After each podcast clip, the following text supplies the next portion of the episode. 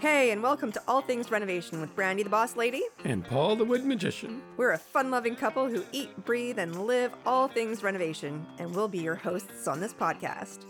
We created the podcast to help you take a confident role in your renovation dreams and get your project done right, on time, on budget, and with quality craftsmanship. Welcome back to the All Things Renovation Kitchen Series. In bite sized episodes, we've covered how to find and hone your inspiration images to share with your renovation team, layout basics, cabinetry options and detailing, countertops, backsplashes, flooring, lighting, appliances, and last but not least, fixtures, your sinks and your faucets. Today will be the last episode of this series, and I figured we should talk about what to expect with the typical flow of the design and then construction process.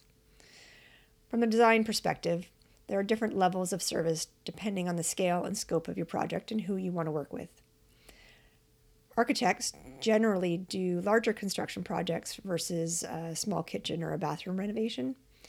Some architectural designers only do the drawings for the house itself uh, for submittal purposes, and others can help you a little bit more with detailing, but don't generally help you, say, choose your tiles or other finishing items. Interior designers often only do the finishing items, whether it be interior and or exterior materials, finishes, uh, color selections, maybe furniture placement um, or choices. Um, there are also some who do both the drawings for submittal and the interior design packages, but many others help only with the material selections or decorating. So you'll want to consider which level of service you need and find the right person uh, for whatever that happens to be. Ideally, they will put together a fixture and a material schedule together for you, and uh, both you and your contractor can use it as a reference and guide. Now, if you're changing the structure of your house, uh, a structural engineer will be required, and usually they are engaged by the person who does up your plans for submittal to the city. I will say that each firm will have their own system, but generally the high level design process is this. First, the initial consultation.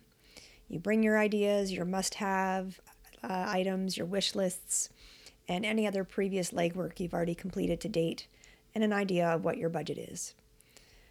The design team or person that you're working with will note all of those details and ask questions, provide some feedback or share ideas, take some measurements and photos. Uh, they'll get a general idea and feel for how you live and how you plan to live in the new space and then they will go off to complete the design concept for approval and provide drawings for review and hone the design until you are happy and excited about the final vision. Your contractor may be able to assist with this design process as well. We are a design build firm, and for our clients, I often will bring an architectural designer on board to help get the drawings and documents we need prepared for whatever area we are working in. And if the project is just for a kitchen or bathroom only versus a whole house or floor of a house, I uh, provide preferred vendor lists for them to go and look at things that they have identified as part of their overall look and offer feedback and assistance as needed as they go through those selections. On a side note, if the project scope as a whole includes multiple rooms or floors, I often find having a good interior designer on board helps to have a harmonious look and feel in the home. The contractor, armed with your plans and design information, can then provide you with what they feel the project will cost. We offer fixed price contracts, but a time and material contract is also an option that some contractors employ. It is one, though, that requires a supreme level of trust as you may not know beforehand how much the project may cost at its conclusion. So I find our clients tend to prefer the fixed price option. And honestly, I prefer it as well as there's much less minutia in the level of tracking that we need to do. You will have a completed design, know how much the project will cost, documentation has been submitted to the city and then approved, and now they have issued your permit, assuming they were required in the first place and now it's time to kick off your project. Now, what should you expect? Phase one the preparation. For any project, we need to prepare the site. and we do this in tandem with our clients. So the clients have to remove their belongings and any soft surfaces in the work area or even adjacent areas. Uh, we look to remove cover plates, doorbell covers. We look to do a, a bunch of protection of the site, be it uh, for flooring or maybe the front or back doors. Uh, we also try and use walk off mats at uh, entrances. We look to protect landscaping if we need to. Uh, we put up temporary plastic doors to keep the dust in the construction zone. Um, and we also uh, do some tree protection if the cities uh, require it. And of course, we get to post those permits uh, in the window so that any building inspector driving by knows that we are under uh, city approval to be doing what we're doing. Phase two, the demo phase. It can be the most fun, especially if uh, clients want to take a hand in demoing their space. It's pretty dusty and dirty, but it is pretty satisfying to take something down that you've been wanting to change out for a very long time. So we try to dispose and recycle as much as we can. Um, and oftentimes, this is the stage where everybody feels like things just got real. Uh, if we need to do any additional site protection, um, say we opened up a roof area, removed a chimney, for instance, or something along that line, uh, we take steps to make sure that uh, things are watertight. And then, of course, after we do the demo, say we've taken down drywall and all kinds of things, uh, we want to do an examination or an assessment of the space for any unexpected issues, such as, oh, I don't know, knob tube wiring or weird insulation or framing issues. Maybe there's some rot. Um, we generally want to make sure that we know what we're what we're actually working with, and then from there, if there is anything, we need to go over what those things are. We need to communicate what the plan is to resolve them and any costs uh, that we may incur uh, to the clients, and revise the schedule if needed as well. So the third phase is getting into all the rough work, is what I call it. We get into framing changes, maybe new windows or doors, uh, any roof repairs, um, and generally just anything that's kind of rough work to get the space to where we need it to be. Um, possibly we have some engineering review or sign offs for any of the structural work that has been uh, per- performed. And then we get into rough-ins for electrical and rough-ins for plumbing work. And those two items then need to be inspected by the city. Uh, and then from there, the city would, assuming that they're passed, um, the city would then uh, come by for a framing and sheathing inspection. And assuming those pass, uh, we get to install insulation. And then after the insulation is installed, then we get to have the city by yet again to inspect that insulation that we put in as well as the vapor barrier if uh, we need it.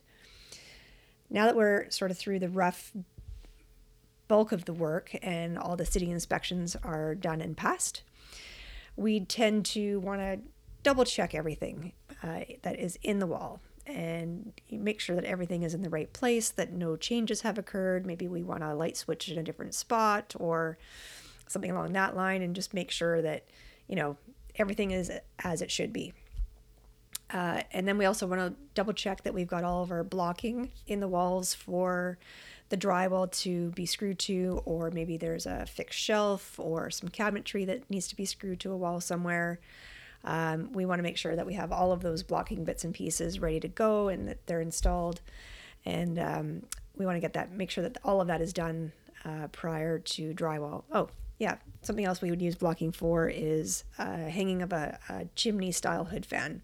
Oftentimes they just have some brackets that need to be screwed to the wall, and typically you wouldn't want to use just a drywall anchor to do that install. All right, so now we get into drywall. Now this is the phase that, or this type of work that you know just drives people bonkers because uh, there's so much dust with all of the sanding, mudding, taping, and all that kind of thing. And it's usually when people are getting tired of the disruption uh, to their lives. And, um, you know, we just have to tell people just to power through. It's going to get better. Uh, and then, of course, it also starts to feel more like a room again after being so open, just down to the framework and whatnot up until now. So now we've got the drywall done, complete, mud, tape, sand, paint ready. We're all good to go. Uh, and now we can get into some of the finishing work. So uh, oftentimes we'll get in and we'll have our painters go in and prime and then do a first coat of whatever color that, that clients have chosen.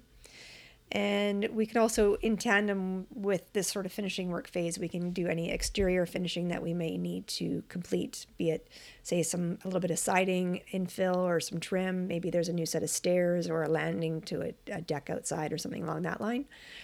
Um, anyway, so back into the inside, uh, we then get into some flooring. Uh, the cabinets can then go in. And once the cabinets start going in, it's like everyone's starting to get excited. You can see the finish line stuff is starting to happen. We can really start getting a feel for how the space is going to look and feel. And then we get a countertop measure done for your stone, for instance. Um, and then we have to wait. We have to wait for the fabrication of that countertop. And I often say we have to cue the elevator music here because sometimes there's a bit of a, a lull in the action in this time period. But we do also try to maybe deal with some of the finishing trim uh, bits around windows, door casings, that kind of thing, so we can infill the time that way. And then uh, the countertop install happens, uh, and then after that, we can get into installing your backsplash. And then we get into some final painting, and then we can get into all the the the finishing bits and pieces for the electrical. So all the the lights and the switches and all that kind of thing go in.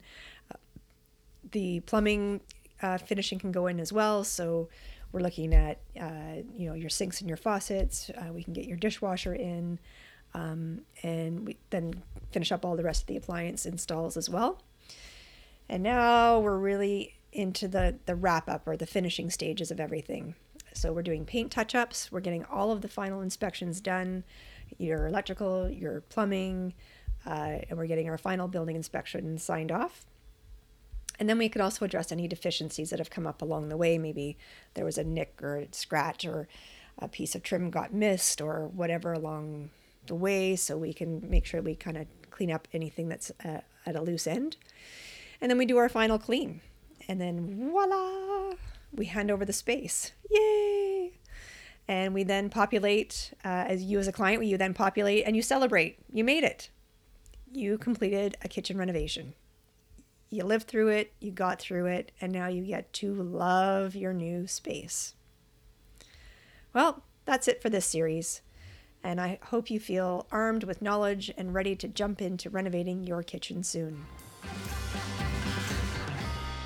Thank you so much for hanging out with us today and learning about all things renovation. We hope after listening, you feel even more empowered to take a confident role in your renovation dreams. You can find all additional episodes and resources for All Things Renovation at our website, allthingsrenovation.com. And if you're ready to make your house feel more like home, you can contact us at woodbeart.com to get started on your dream project now.